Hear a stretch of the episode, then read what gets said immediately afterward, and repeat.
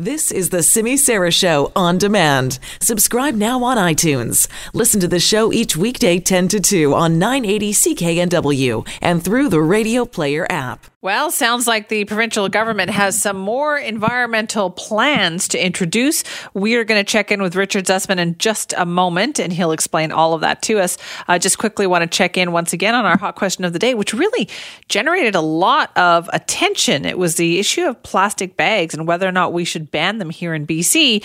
Newfoundland and Labrador making lots of headlines today because that province tabled legislation yesterday to move forward with a ban on plastic bags.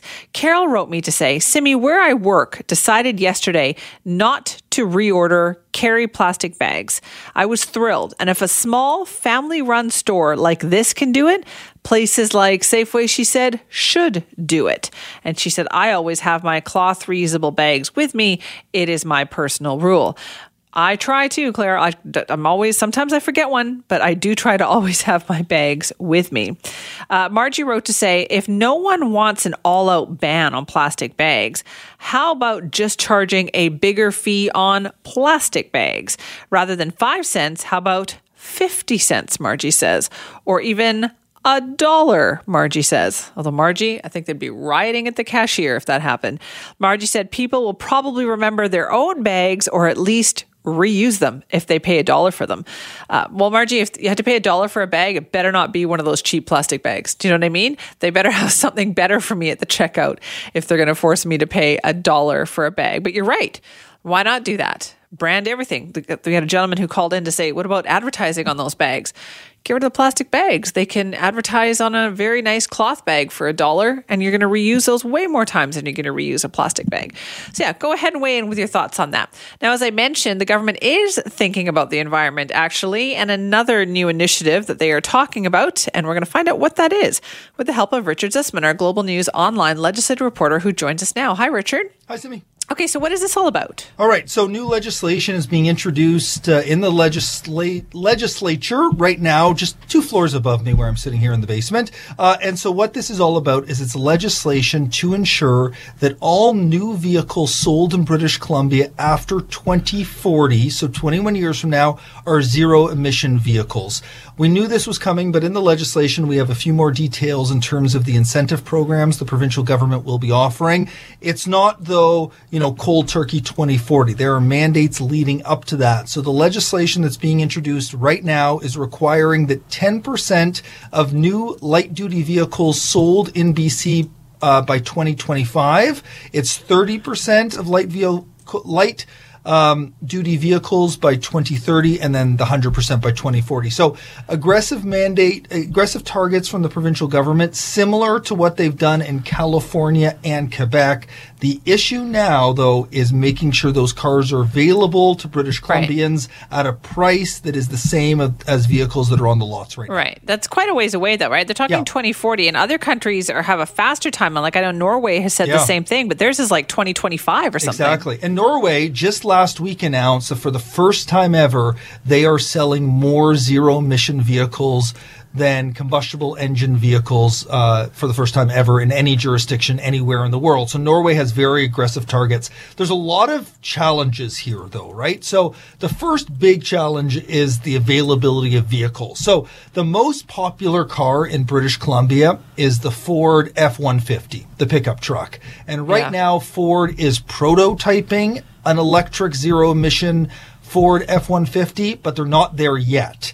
And I think a lot of consumers will want the same products they have now at the same price, just they don't have to go to the gas pump to do it. So we're not there with the vehicles yet. The other one, uh, for places where it gets colder, the battery life gets sucked up quickly and people are concerned about what impact it will have if you know the car sits out all day in the cold.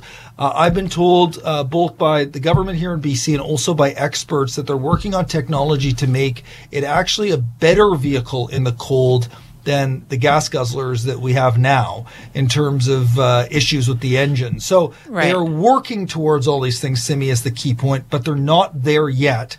The government also has that incentive program I mentioned. So up to $5,000 now as part of an incentive to purchase or lease a new battery electric vehicle or plug in hybrid. Okay. But the problem is, a lot of times the vehicles people want aren't available because demand is high. BC has higher rates of electrical vehicle use than anywhere else in the country uh, and also the cost. The cost is still much higher for a compar- uh, comparative vehicle uh, that's an electric compared to a non-electric. Is it fair to say, do you think, Richard, that this is just like we're not alone, right? California is doing Yep. this, other states are doing this, Hawaii's doing this.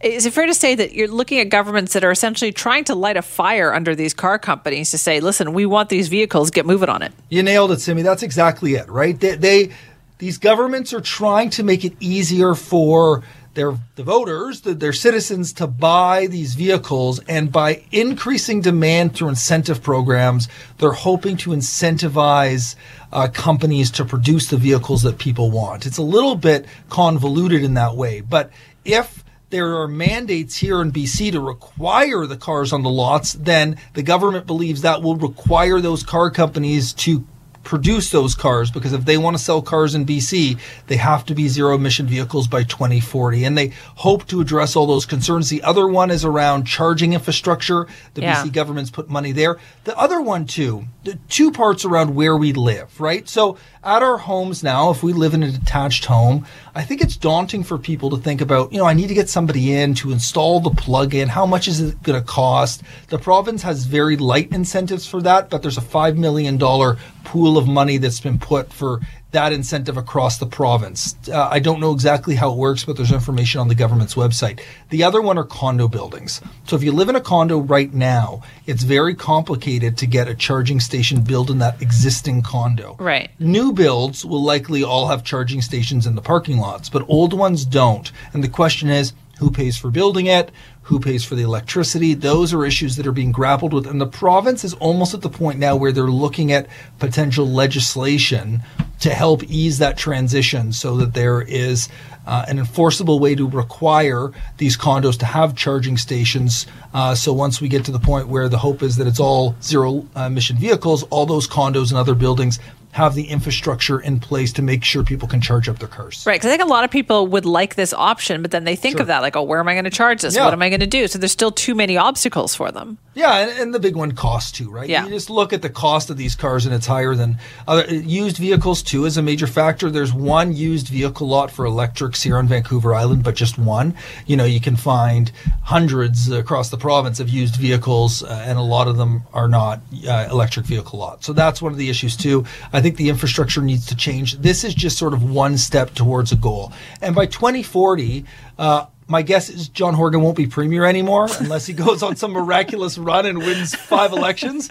Um, and and very well, none of the ministers or any of the MLAs could be here. I in think you can 21 go out on that limb. Yes, Um, you can go out on that limb. So so you are mandating a change for future governments, and we don't know how the technology will improve. Yeah. So it's hard to set these targets. You know, one of the ones that comes to mind was Gregor Robertson's promise to get rid of homelessness, Yes. a long-term goal, and when we got to the end, it wasn't done. So I think it's it's it's important to to put these goals in place.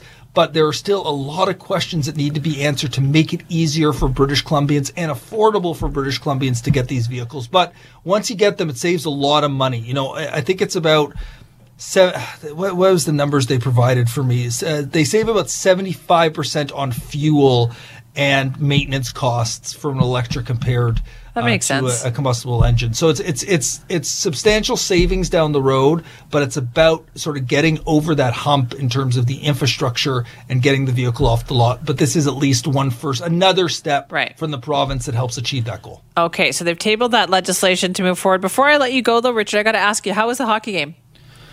Oh, what I'm going to a hockey game tomorrow. Oh, is that the game? Okay, I thought you I already was- gone to one. No, there was one last night that the Royals lost to the Vancouver oh. Giants. So now they're in a big hole. The Royals are down three nothing, but I'm hopeful the hometown team can turn it around tomorrow night. So were you at all those other games? Like, are you No, the jinx? Is that what you're saying? No, I haven't been to any of them. I, Oh, I've been you to, need to go. one. I've been to one game in the playoffs, and the Royals lost to the Blazers, Oh. but ended up winning the series.